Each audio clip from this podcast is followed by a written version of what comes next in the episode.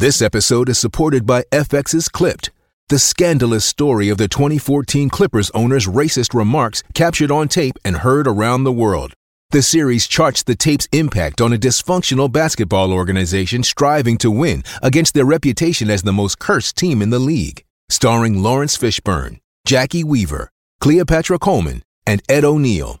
FX's Clipped, streaming June 4th, only on Hulu.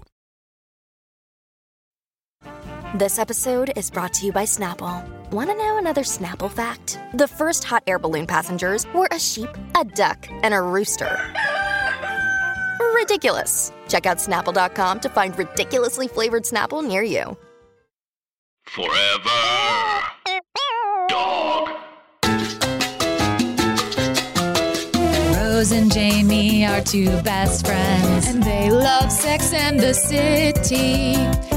And they couldn't help but wonder Do you love it too? Carrie, Miranda, Samantha, Charlotte, Cosmos, dudes. so many dudes. Every single dude. All the dudes. And we couldn't help but wonder.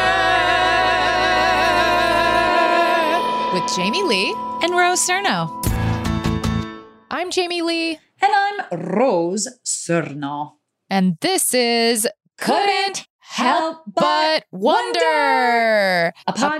podcast. Oh, Oh, that's your line. That's Holy shit, I almost took it. Take it, girl. Mix it up. no, no, I can't. It's tradition. Okay. You. A podcast where we talk about sex and the city and how it relates to, To us. Hi, Jameline. Hi, hi, hi. Hello, Rosalina.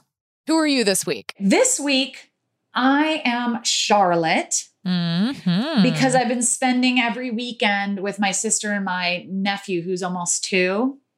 And my nephew and I just like love each other so much. And I like put him to bed and he always wants to be in my arms. And I'm just like, my life is coming into sharp focus of like, I need a baby. Like, Really? Oh, this is yes. a turn. I because know. a couple episodes back, you were like, I, I have a nephew. I love a nephew. Don't know if I want my own. You know what? I think in some ways, you know, over the last year, I've been like, yeah, if I don't have a kid, it's fine, blah, blah, blah. And I think part of that is because I am like trying to like, because I don't want to be disappointed if it doesn't happen or something. So I'm trying to be like, no, it's cool. Like, da da da da. And like, to be fair, I say like so much. Who is raised in Southern California? This fucking Barbie bot. But Ugh, basically, my little Jewish Barbie. Oh God, Barbie that didn't make it to the final product. Misfit Barbie. Super sad Barbie. Um, uh, but basically, yeah, I think I, I've been kind of just like, I do really like my life and I have a good life, and there's a lot of things that I'm into. And I think part of the reason why I was like, wow, this is really overwhelming is because I was comparing myself to like having to be the same kind of mom that my sister would be, which I wouldn't be able to be. I'd be my own version. But now that I'm around a baby regularly and like the love is so intense and her relationship with her husband is so nice and they have such a family, I'm just kind of like, shit, I really want that. So I think I froze my eggs before and only got like three puny little ones. And once this pain journey is over, I think I'm going to start freezing my eggs again for the second round because I want more eggs. Because I don't know if I'm going to find my my guy this year or next year. And the truth is, my mom went through menopause in her early 40s, like 41 or 42, and that's around the corner Mm. for me. So I would rather have some some eggs on ice. Yeah. So I get it. anyway, I'm around my nephew. I absolutely love him and he really brings out the maternal side of me and makes me excited about having my own family. So that's who I was. Oh, I love that. Who are you, Jamie? Okay, you really are like a Charlotte this week. I that was just like a. Sometimes it's like we'll say we're one person, but then we have like this weird sort of like reverse engineered way of how we're that person. But that was just like you were just like, yeah, you just want a family. That's, it. Charlotte. That's how I feel. Yeah. I think COVID really emphasizes that too. It's like Oh, what yes, actually brings you peace. course. Yes, actually it's, and makes it's you also feel- simple. Yeah. It's like have a nice home that you feel comfortable in, have people you want to be around. It's like so basic. yeah, I just want like my little tribe, my little apocalypse tribe. Totally. I I very much relate to that. Gal, who are you Um, this week? Yeah, I think I was a Miranda this week. Excellent in that choice. My bullshit radar was firing on all cylinders. Wow. I had such a weird experience that I actually am surprised I didn't call you about it. It's only because I got swamped Oh my God. with my what new job. Well, I I think I hung out with a straight up con artist. Oh my and God. I've been sort of piecing it together um, over the past few days. It, it's kind of really weirded me out. But basically, I am friends with um, with uh, someone who is a celebrity, and not won't name names. Um, and that's not a brag. That sets up why this person. I don't me, trust this me like person around that other person. Okay. okay. So I am friends with someone who is very well known and um they I think they have someone who is their friend purely because of their status um but not in a I, ah, it's so complicated to talk about. Basically, here's what happened. Yeah, what happened?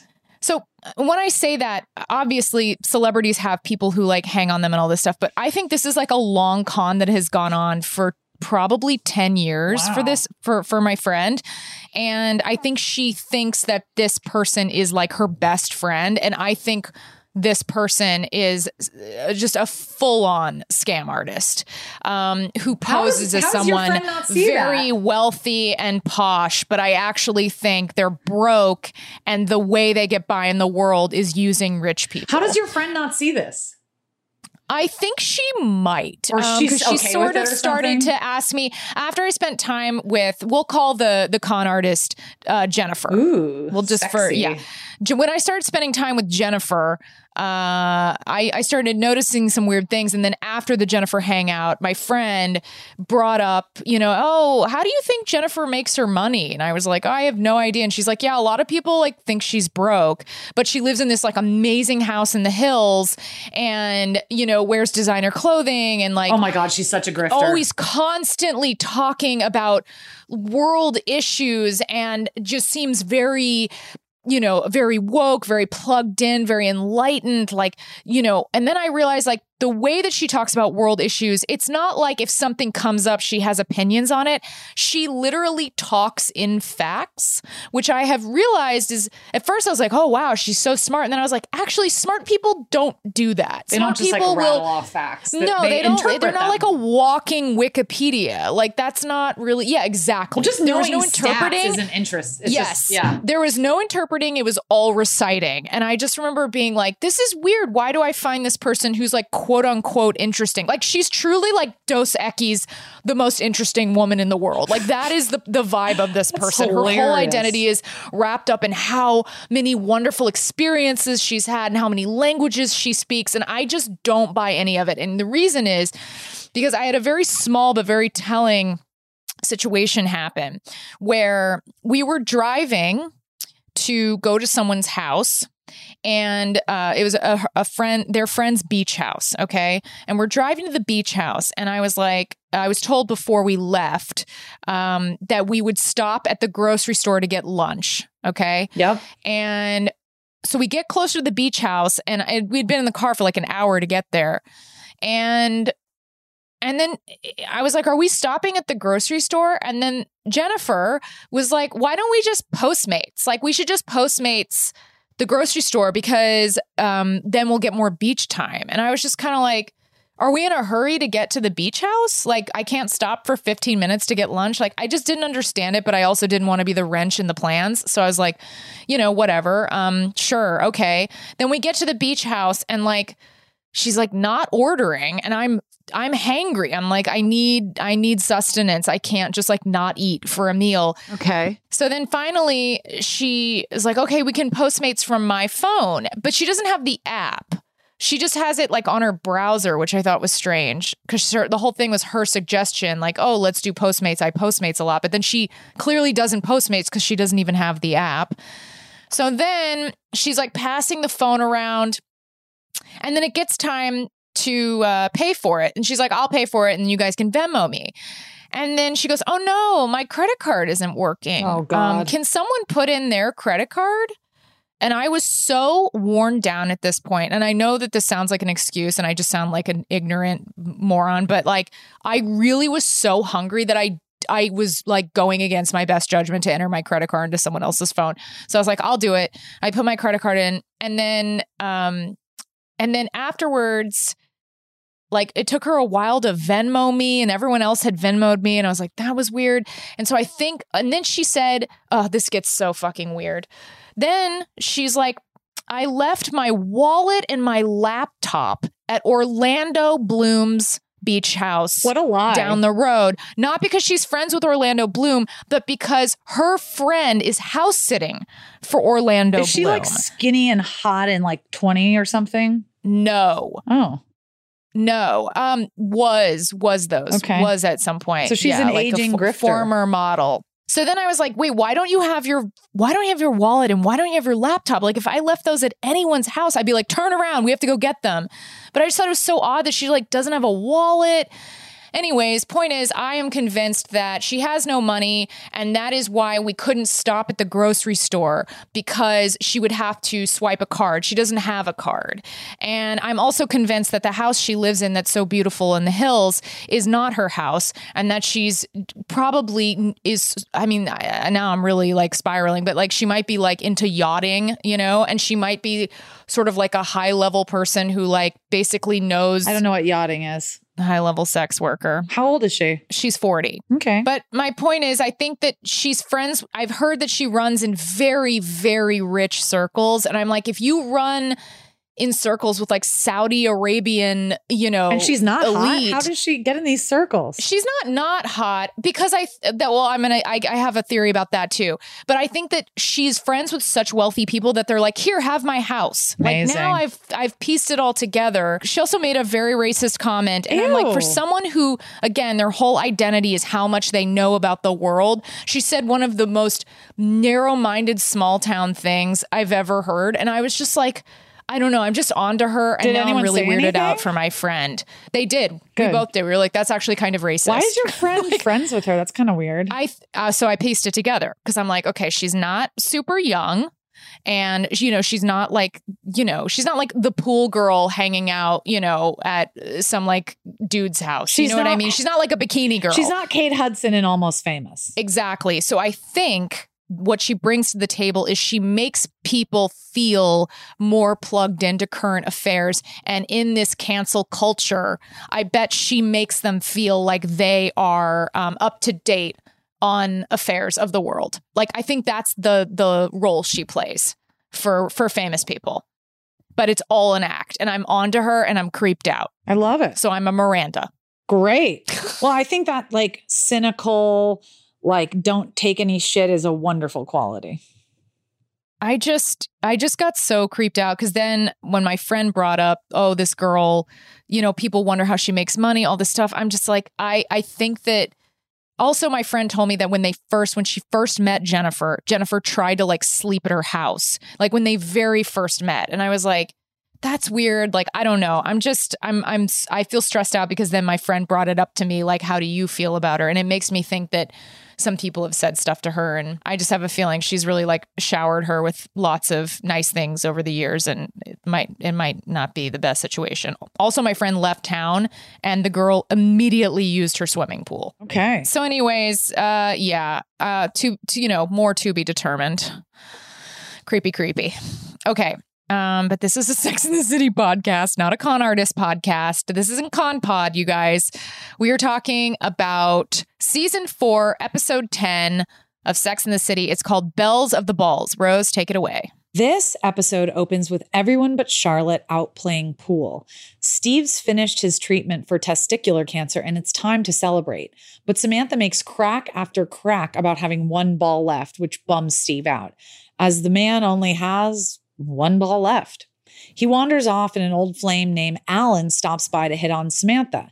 But she doesn't remember him. She does love that he's connected to a new hotel PR account, however. Charlotte and Trey have dinner at home. They are a few months into their baby making journey, and Charlotte is frustrated because they are not pregnant yet. She even asks her doctor about it. She suggests testing Trey's sperm, which is too far for Trey. He storms out.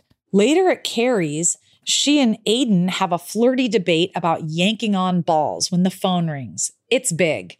Aiden hands it to Carrie and they talk over Big's new actress girlfriend being avoidant when Aiden sits in the bathroom and sulks. He doesn't love Big calling, but he would love to take Big in a fight. Aiden explains they're like warring superheroes. What do superheroes have to do with it? I have no idea. It's a guy thing. All I know is that in order to deal with Big, he had to turn himself into the Green Lantern. Hornet. I don't care if he's the Green Bee. I just wish there was a way for Aiden to really understand that he has nothing to worry about. Maybe I should try to get Big and him and me together. Did you have a big plate of crazy for lunch? We could all talk, and Aiden could see once and for all that I love him. And Big and I are just friends. Carrie, I, I don't know. Seriously, keeping my relationship with Big in the closet only makes things worse. These are guys. They don't talk, they fight. They can't help it. It's all that crazy testosterone. God bless it. We're having Trey's sperm tested. Is it not that doing well in school? We were discussing it over dinner last night, and he just blew up. One minute he was perfectly happy, the next minute, furious. That time of the month? It's a side of Trey I've never seen. It's about the sperm. What is it with that area? It's like a minefield.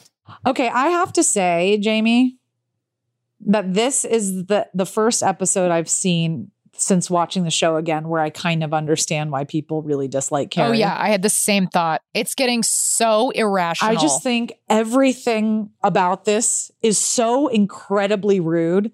Like, first of all, if you are about to get frisky with your partner and your ex calls, don't pick up. You don't have to get the phone. the ex that you cheated on your partner with. yeah, Like he's not just an ex. He he he's like a direct affront to Aiden. He's the guy. Like Yeah. eh, it's so loaded. it's really like She's like, I don't get it. I don't get why he if he just it's like he's not gonna get it, Carrie, because it's not natural. It's not, no one would do it. You wouldn't do it. If you were in this position and someone had cheated on you and then you guys got back together and he was like, oh, come on, like let Tracy hang out with us. What, what's the big deal? Tracy calls here sometimes. You'd be like, I'm sorry, it's over. It's a complete irrational want for Aiden to be happy with this. I found her behavior from even just answering the phone at night and going in to talk to him, leaving, leaving the current in, interaction you're having, putting that second to your Yep. ex that you cheated. It's just honestly, this is this is an episode where I'm starting to flag the behavior that people have discussed online and in person about not Yep. liking her. And it's it's just really unrelatable behavior for such a relatable character that has so many likable qualities. It almost feels like a sociopath move. Like it's so detached from empathizing with someone else. Like, like if a friend did something like that to you, just the fact that there would be no no shred of like, I wonder if that was kind of uncool that I did that. Like there's none. Well, it's also interesting that there's not a single scene where somebody, Samantha, Charlotte, Miranda, any of them just say like Carrie, like this is this is Yeah, not okay. totally. Like even in that scene, they're kind of like, uh, you sure you want to do that? You know, it's very like, and you're like, Yeah, you're no, right. like someone should be like, girl, what the fuck?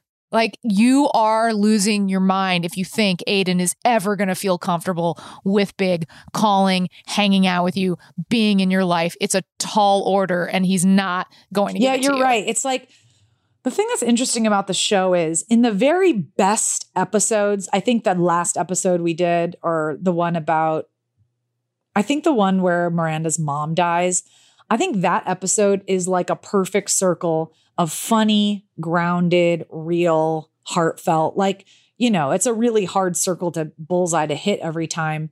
And this feels like an episode that's entertaining and fun, but not real. And yeah, it's just, yeah, I think you're right because it's like sh- they're all dealing with it in a really sitcom way, like, girl, spill the tea, but there's no realistic response. Like, why didn't you just not answer the phone? Like, why did you leave your boyfriend to have like a 45 minute therapy session with your ex? It's, what are you thinking? And she does the thing. She also does the thing where she like is like on the phone with him still, and she like covers it, and she's like, "It'll just be one more minute. I'm sorry. It's so, I'm like, sorry." And I'm Grow just like, some ovaries, dude. Just like be an Why adult. are you so de- detached? Is the perfect word. It is so detached. It's like, and also.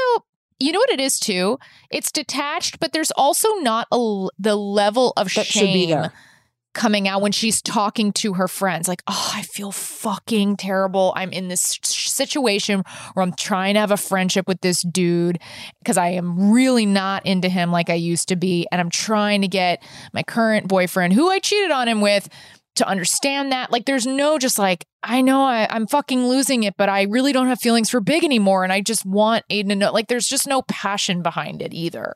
Like there's no like conviction for the argument. It's like very thin. It just feels like a very thin argument. Yeah, I think that what I'm realizing about my relationship to the character Carrie is I do think she's starting to head into an unlikable territory. And that's okay. I Yes. still like the show. Yeah. territory Yeah. I- It's interesting because it's like for a lot of people, they're like, I hate her, blah, blah, blah. I don't hate her. I definitely like her less. I think that in some ways makes a more interesting character because it's more to talk about and it's really unusual.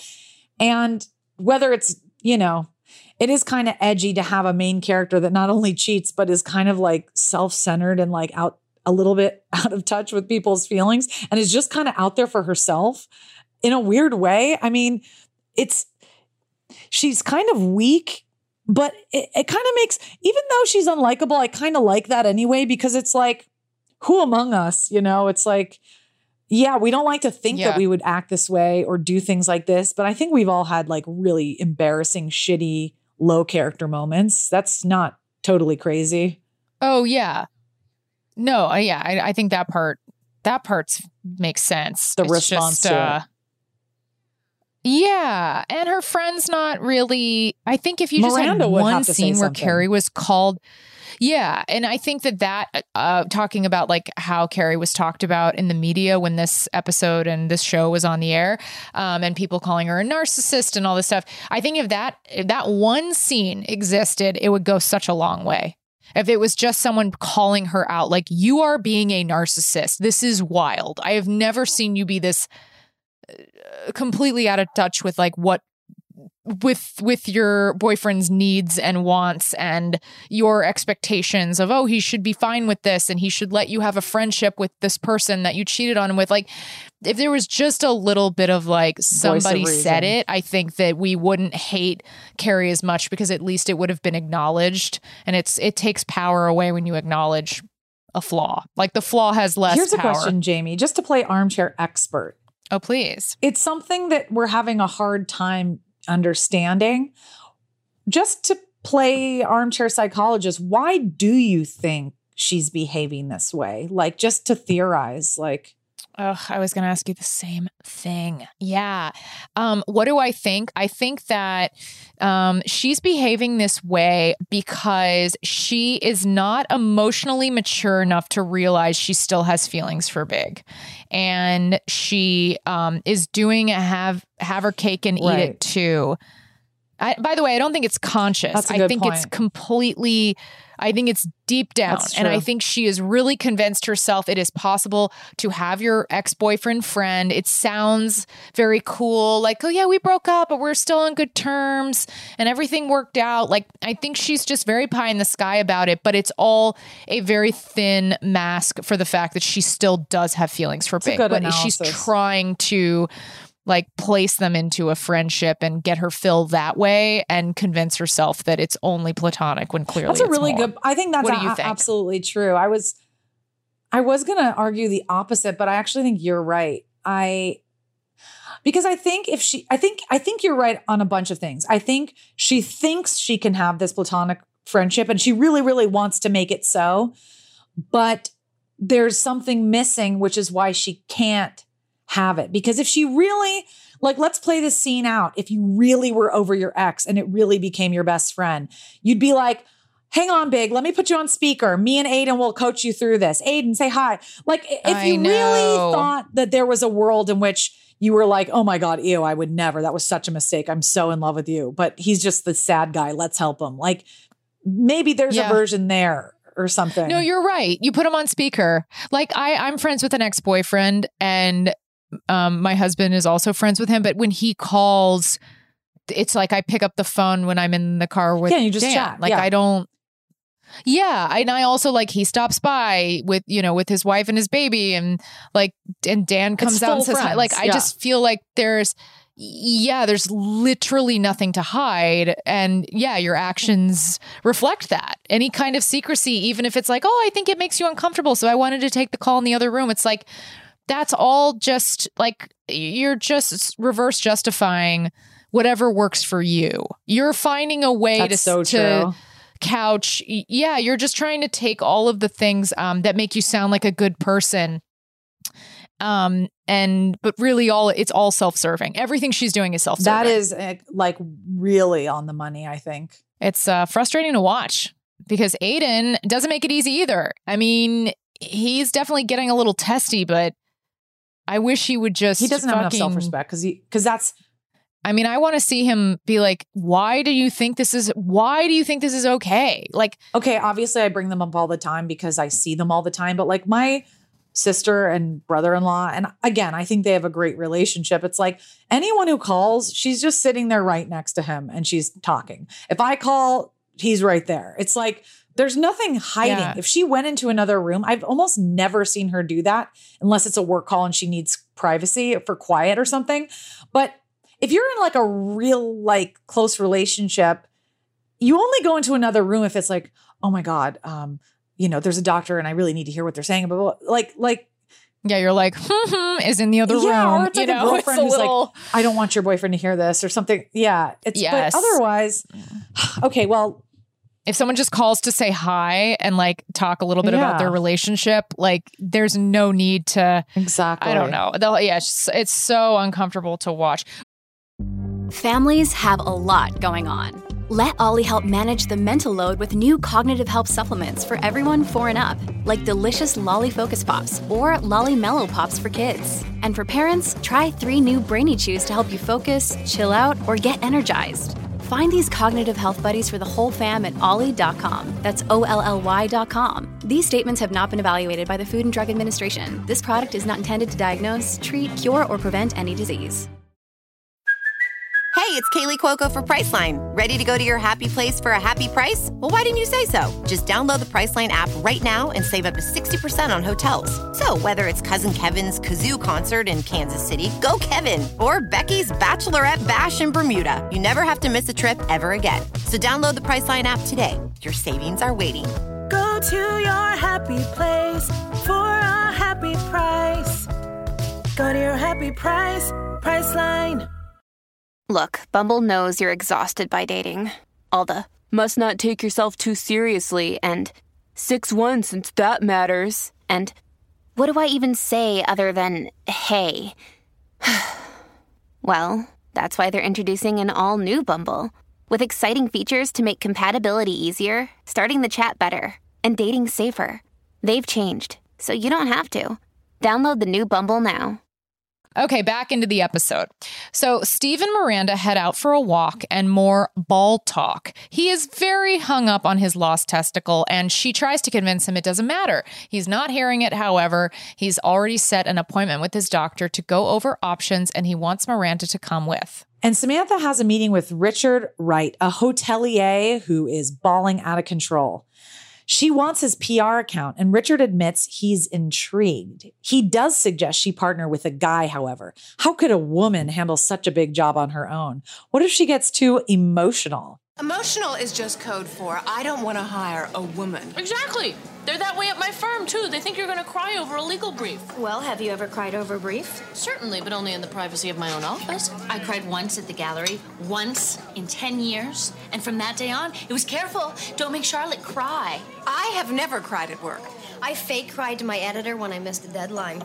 I told him I was having a bad time at home, but really, I was having a good time in the Hamptons. well, that makes the rest of us look bad. Oh, boo hoo, it was 80 degrees and sunny. A guy gets angry in a meeting, he's a pistol. A woman, she's emotional. If I'd say anything like, I don't think that's hung high enough. They say, ooh, careful, don't make Charlotte cry. What does he think I'm going to do? Get my period and ruin his empire? Yes, men.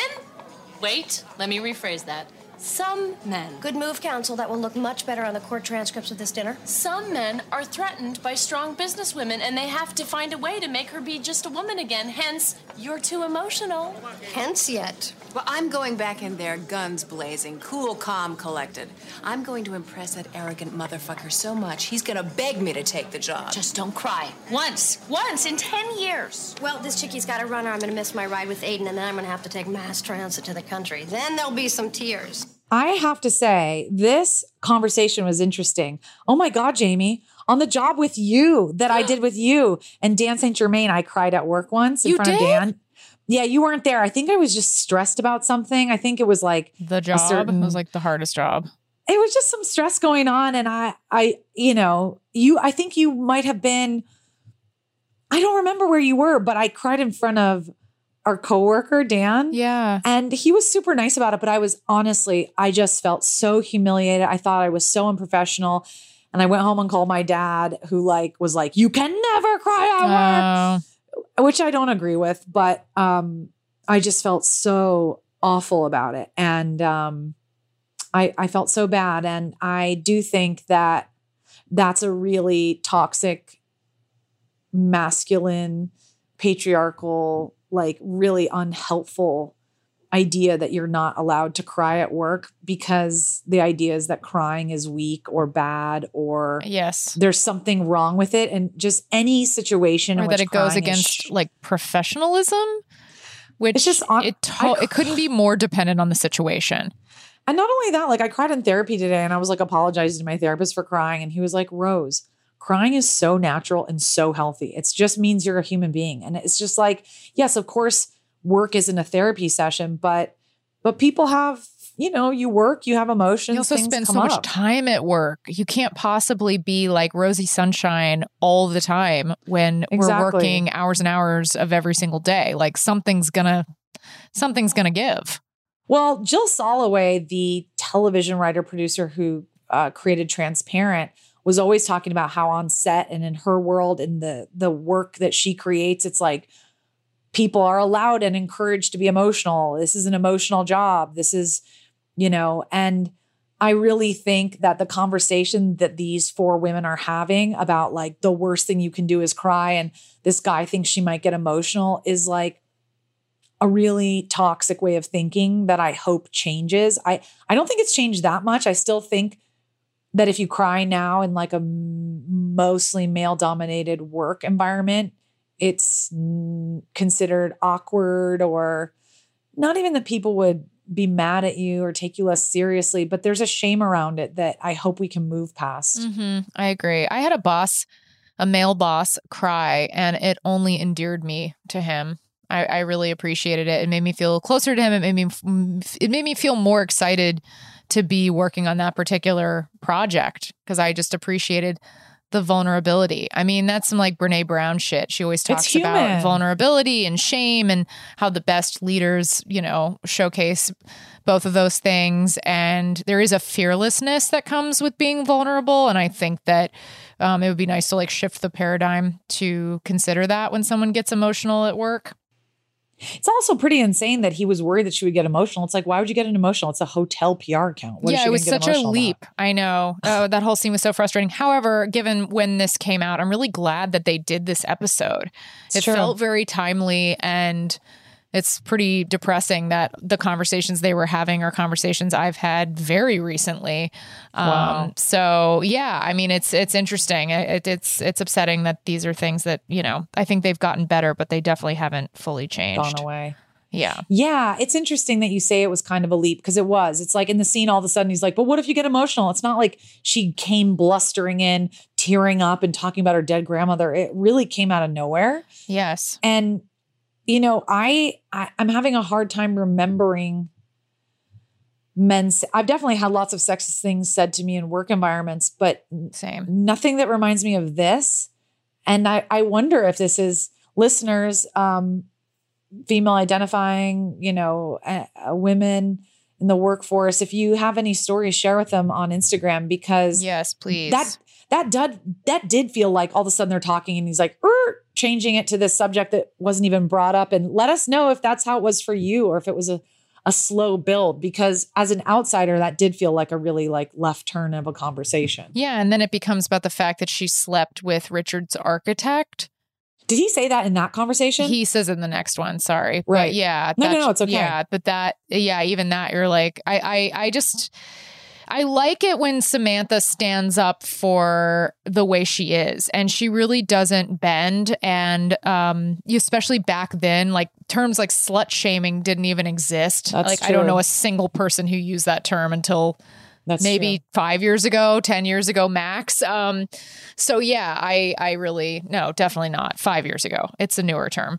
Um, it's so interesting yeah. too because it's like obviously that kind of workplace sexism is so rampant that none of the characters seem particularly surprised, and nobody's like, oh, "Go to HR, cancel him, tweet about it." I it's just kind of like nobody's like, "What a fucking asshole!" Everyone's like, "Everyone's like, yeah, that sucks." It's just kind of like, Yeah. this is the way of the world." I know. They it was sort of disheartening. Carrie and Aiden head to his country house for a relaxing weekend when Big calls again because Willow, his super famous girlfriend, broke it off with him and he feels like he can't be alone. So he's like, I need Carrie's support. And Carrie doesn't exactly say no. She invites him to the country house. Carrie breaks the news to Aiden, who handles it not so well. But Big is already on his way. So that is that. That is so fucking balls out, bananas, disrespectful. I mean, you know what? There's a lot of things we can say about Carrie, but we don't see her being so fucking spineless.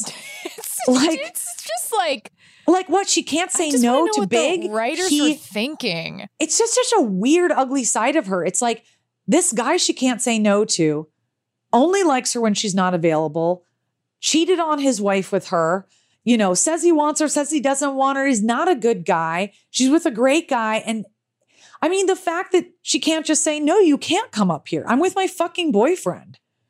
Yeah, I, I it also though if you think about it, it is the reason we love this show because it's really exciting to see You're right. someone be someone So show the fucked side of themselves and and there is, you know, as much as I was like, "Oh, well, it would be great to have a scene where a friend called her out on it." It is kind of exciting just to watch someone be a monster and go through it and like go go through the emotions go through what it looks like go through the selfishness like you know that is what makes her a well-rounded character as much as we're like oh carrie why? It's like well we're hating it because it's it's it's interesting it's we like hate, it- we love it, hate it. we love it hate it we don't love that she's making bad choices but we love watching bad choices be made I agree. You know, Jamie, you're bringing up a good point. It's like she's making mistake after mistake, but that's what good TV is, you know? yeah oh yeah we wouldn't want to watch it if she was just like an angel all the time Yeah, that's true.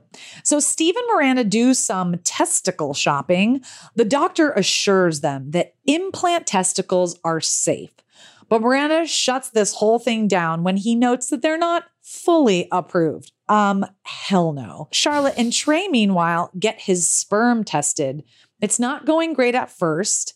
The weird doctor's office is killing his vibe, and Trey is worried he's having his same erection problems again. But Charlotte steps in with a copy of Jugs magazine and gets things moving. That's so insane. and Trey's I sperm is all right after all. I love how Charlotte's like, she has big boobs. That was so funny. I know. Um, showing him jugs. Anyways, uh, Samantha amazing. has another meeting with Richard. He's all but hired her when he reveals he can't.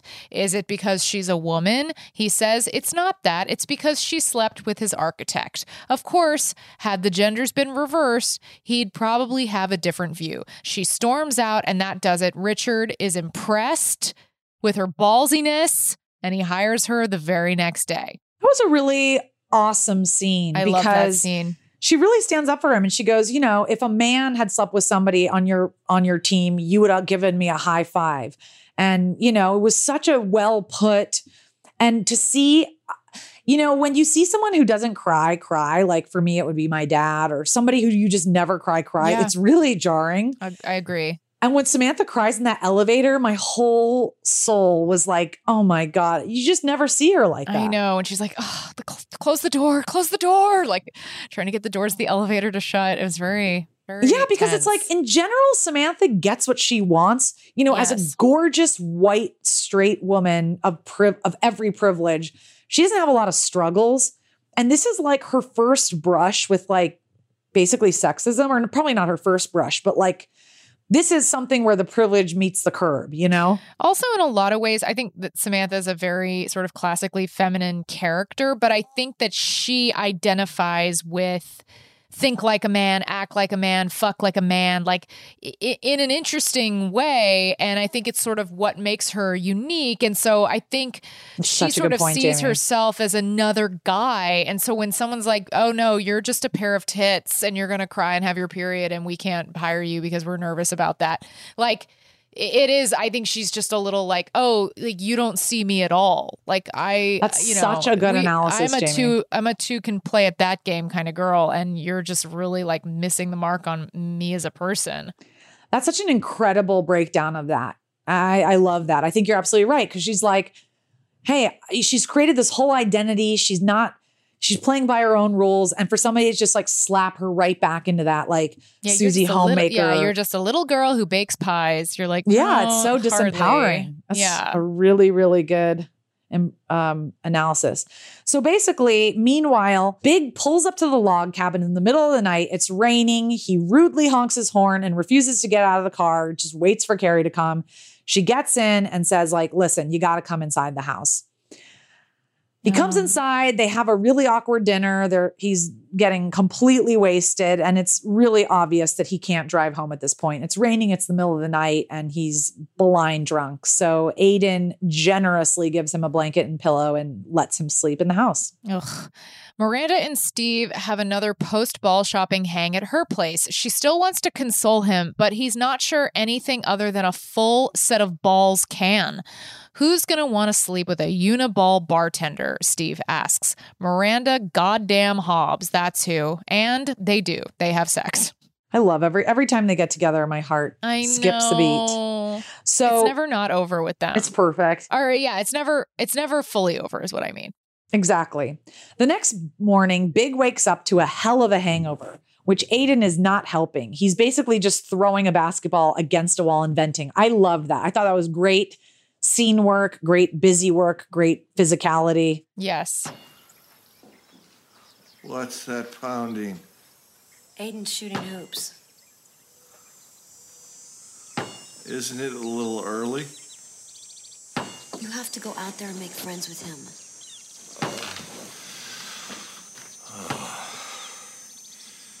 What are you talking about? We're middle aged men. We don't make friends. We have nothing in common. You have me in common. And if you and Aiden don't become at least a little friendly, I'm not going to be able to stay in your life.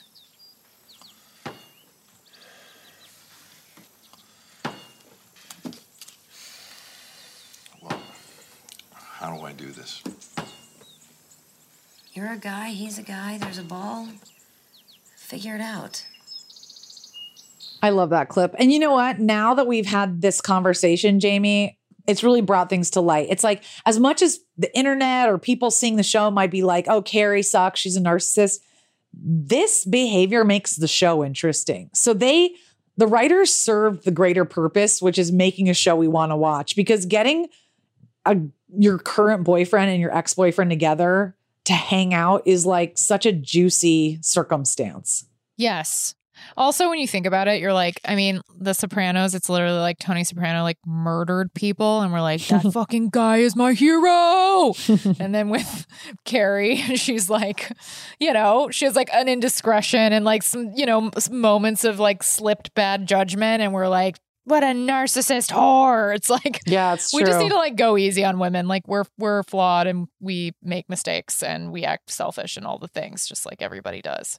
It's true. What do you think about the go outside and play ball and make up. I thought that was kind of a funny line, actually. Yeah, I did too. I also thought like it is a fi- I think that this is the biggest moment of clarity this whole episode because what she says is true. Finally, she's acknowledging like if you can't assimilate into my life seamlessly and make friends with my boyfriend and make him feel comfortable, then you have to go. Like it was Which actually the closest thing we've Yes. seen to sanity from her. Yes. Yeah. And I mean, Aiden is just, I'm not that charmed by him. I like that actor. I liked him in my Big Fat Greek Wedding. He's very vanilla watery to me in this show, and I'm not sure why.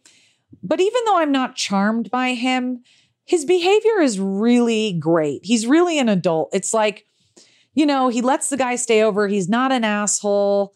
They have that little wrestling, but ultimately, I think Aiden is an adult, I would say. I also think this is the most fun I've seen Aiden. Like the little ball pulling, cutesy Great. banter in the bathroom. Like they were sort of, you know, they were bantering. They were just like having a lot of fun and being sexy together. And then like, I don't know. I just feel like we've kind of gotten a. I think he was very, very vanilla in other episodes. And this is the first time where I'm like, oh, Aiden's kind of funny. Like he kind of has like a funny personality. Yeah, I like that kind he of just was like angry. a dull oaf. Yeah, me too. I I like like, seeing the angry. anger. I like angry Aiden. Me too, because it's just at least sticking up for himself. Also, I love how, like, in a very recent episode, she's like, I hate the woods. Everything's disgusting. I scream when I see a squirrel. And now she's like fully into the cabin life. She's playing solitaire. She gets it. Yeah, she gets it. No, she. I think she was like hazed in that first trip, where she's like, and now she's initiated. Now she's like, I like part it. of the. She's part of the cabin life. I also have to bring up sometimes I love the fashion on the show, but sometimes it's so cheap and slutty. Like the fact that her like go-to cabin wear is a see-through white oh my god I love ribbed it. tank top and a black bra. It's Rose, so I love trashy. it. I love It's it. so trashy. You know, you know, my favorite look from the show is when we can see Carrie's bra through her sort of translucent top. I love it. I love it. That's hilarious. Take us out, girl. Okay, so to close things out, Big and Aiden finally have it out. Their basketball game quickly turns into mud wrestling. They start pummeling each other, fighting, clawing. So funny. Which Pete, Aiden's dog, puts an into because he bites Big on the ass. And after Aiden and Big are basically fine with each other, the tension's gone, and they both agree the real villain is Willow, Big's ex. They like have a really cute moment where Big is like, she can reach me, but I can't get her. And then Aiden's really cute. He's like, that's fucked up. And then it ends. I love the end of that scene. I thought it was so funny. I loved it. I loved I it. loved it. I also thought it was really interesting that throughout the entire episode, Carrie never said, That's the only reason you like her, is that she's not available. This is how you are. She is you. Yeah, totally. That's interesting. Okay, so now we're at the question of the episode. I spent the afternoon thinking about my friends body image depression, unpredictable mood swings, late night phone calls obsessing about a relationship. Did I mention these are my male friends? So, maybe men and women aren't from different planets as pop culture would have us believe. Maybe we live a lot closer to each other, perhaps, dare I even say it, in the same zip code. In view of current circumstances, I couldn't help but wonder are men just women with balls? The answer is 100% yes. And it's really refreshing. I mean, she's she's not saying it in in using the terms that we have now, but like she is basically calling out the whole notion of gender being a drag. That's true. Yes. and uh, it's very, it, you know, she did it in her own way, and you know, this what's probably aired in like 2000. Yeah, early 2000s, yeah. yeah. So I I really appreciate that whole question. I thought it was also like really well written. Yeah, I completely agree with you, and I have nothing to add. Amazing. All right. Well, that brings us to our last segment, which is I'm horny for. Sex in the City is obviously a very horny show. So we end each episode by sharing what we are currently horny for. Rose, what are you horny for right now? Okay, well, I'm bringing two things up that are um sort of tangentially related to politics, but not because I feel like I have to. I just do think this is interesting. I think some I think it's an interesting time like I talked about this on my Instagram about how like white people aren't sure if they're like posting too much about life Black Lives Matter or not enough or like when are we allowed to talk about other things or how long are we you know I think a lot of white people, myself included, are like trying to find our way through this that feels supportive and not performative or you know what I'm saying? Sure. And what I'm saying is, I'm about to recommend two things that have to do with Black culture, but it feels very authentic to me because these are two things I'm genuinely really excited about. So, one of them is that in the fucking 18 year history of The Bachelor, we are finally getting our first Black Bachelor. Oh, fucking finally. And he's handsome and he's cool and he's on that long. I mean, honestly, it's so pathetic and embarrassing. I mean, it's that so it took disgusting. 18 years. it's such a popular show. Like that's just so God. It's I mean, embarrassing, and also the only reason what is because I mean, ugh, well, because sorry, fans flooded them, flooded them. Everybody, it's like a fan based movement. And then I love how ABC's like, we really care about diversity. And so because of that, it's like, no, it's not because of that. It's because the fans have pushed and you would look psychotic if you didn't. Yeah, So acknowledge it. yeah. But Just anyway, say- you should say we fucked up. Exactly. Say we fucked up, and we're but the changing point it is, going forward. this is a show that I really enjoy watching, and I hate the fact that it's like a very racist white type of show. Every girl is like from a racist conservative Southern family. They always have like every bachelorette you just know would never in a million years choose a guy of color, and the guys never choose the girls of color. It's a very white show in a really toxic way, and I'm so excited to watch it. And I think it's going to be really fun and like a really positive turn. So that's awesome. And then my second horny for is um is the documentary 13th. And here's the thing, you guys. I don't watch I don't watch tragedy porn. I don't watch torture porn. I don't watch anything that's like hysterically sad. I've never seen um I've never seen Boys Don't Cry. I've never seen 12 Years a Slave. If I know I'm going to I don't see movies where it's like, oh, you get to know this character who's really lovely and then they just get like raped and killed. So I don't watch a lot of really sad stuff. So I didn't watch 13th for a while because I was like, Jesus Christ, with everything else going on, I don't know if I could handle it. But last night I was like, you know what? Everyone says I should watch it. I'll watch it. I was riveted. I loved it. And it's not tragedy porn. Like it's it's almost like a really interesting history documentary. It's riveting. Every single point is mind blowing. If you're interested in politics, even from an intellectual standpoint, it is just like, it will blow your mind. The last five minutes of the movie, I couldn't watch. Um, and if you're as sensitive as I am, you might not be able to watch it, but the rest of it is completely watchable. And I wouldn't avoid it because you think it will spiral you out. It's it's really it's really empowering to have the knowledge and um you know it's not happy. It's really intense. It's about basically the fact that the prison system is modern slavery and uh it's a lot of stuff I've learned in bits and pieces but having it all put together is riveting.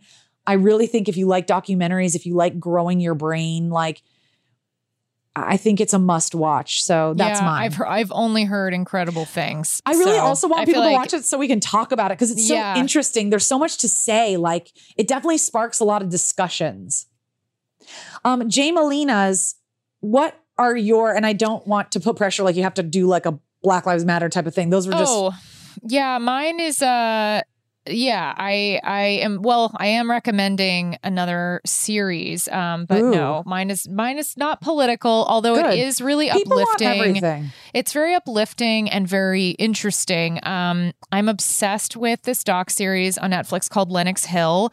Um it is basically it's basically like um, a medical procedural, but it's it's real life. It's a reality show, um, but it's just very tastefully done, and it follows a few different departments at Lenox Hill Hospital in New York City. It follows the neurosurgery unit, and Wow, then um, the OBGYN. Uh, baby delivery unit, TV? yeah, and then the ER as well. So it's kind of in three different Wow, parts, and they follow these three different storylines. And the neurosurgery part in particular is you know, we're living in a time where like um, we are, uh, you know, really valuing and understanding the value of our healthcare workers. Wow. And when you watch this show, I mean, they're just heroes. Like these guys, they're just genius heroes. And it's fascinating to watch. Um, they, I, I always thought I was very squeamish, and I was like, I was like, oh, I'd love to be a doctor, but I truly could never like do surgery. Like I would just like barf into the patient's brain. But um, Wait, Jamie barf into the I patient's would. brain. They'd just be on the operating table, and I would just, I would just hurl hard right into there. But it's just true. I would, and um, the way that this is shot, you're like, I don't know. It's like so beautifully done that when I'm watching the surgeries, there's almost like an art to it, and they really captured that. It doesn't just feel, it doesn't feel like gore. Um, you know, there are some moments where I'm like, oh god, I can't, I just can't. But um, for the most part, I watch it and I learned a lot, and it's just so well done. Like the music is really good. It's not corny. Everyone feels like a fleshed out, like fully three dimensional person. Oh, I can't wait to watch this. Yeah, and it's a very it's very diverse. You know, they follow a lot of different families and um, doctors of different ethnicities, and yeah, it's just like very, very well done. Um, Girl, I think starts a lot of conversations. Truly, I I was obsessed. Like I, can't devoured wait. it. I can't Um, wait. So yeah, I loved it. Uh, so that's that. Okay, well, I love you, friend. I love you so much, and, And, uh, thank you, we love you listeners, for listening. Yeah. Oh, also, listeners, we've gotten uh, we've gotten some really nice Instagram messages lately that are really sweet, and not to be like, you know, uh, not to ask more of you guys, but uh, one very nice thing you can do in addition to messaging us directly and telling us how much you love the show, which we truly brings us so much joy. But um, like it, subscribe, and leave a comment on iTunes. It makes a really big difference in our podcast, and we want to keep doing this for a long time, and we want to grow our followers and listeners. So, you know, I know it's kind of sounds like a hassle, but if you could do it, it would it would be really awesome. Okay. And with that said, good night and good morrow. Goodbye. Thanks for listening to Couldn't Help But Wonder. Follow us on Twitter and Instagram at CHBWPod and follow my co host Rose Surnow on Insta and Twitter at Rose Surnow. And please follow my co host Jamie at Really Jamie Lee on Instagram and at The Jamie Lee on Twitter. And please rate, review, subscribe to our show on iTunes, Stitcher, or your favorite podcast app. If you're nasty, it helps us, it helps you, it helps everyone. You nasty. Bye. Forever. This has been a Forever Dog production. Executive produced by Brett Boehm, Joe Cilio, and Alex Ramsey, and mastered by Anna Rubinova. For more original podcasts, please visit foreverdogpodcast.com and subscribe to our shows on Apple, Spotify, or wherever you get your podcasts. Keep up with the latest Forever Dog news by following us on Twitter and Instagram at Forever Dog Team and liking our page on Facebook.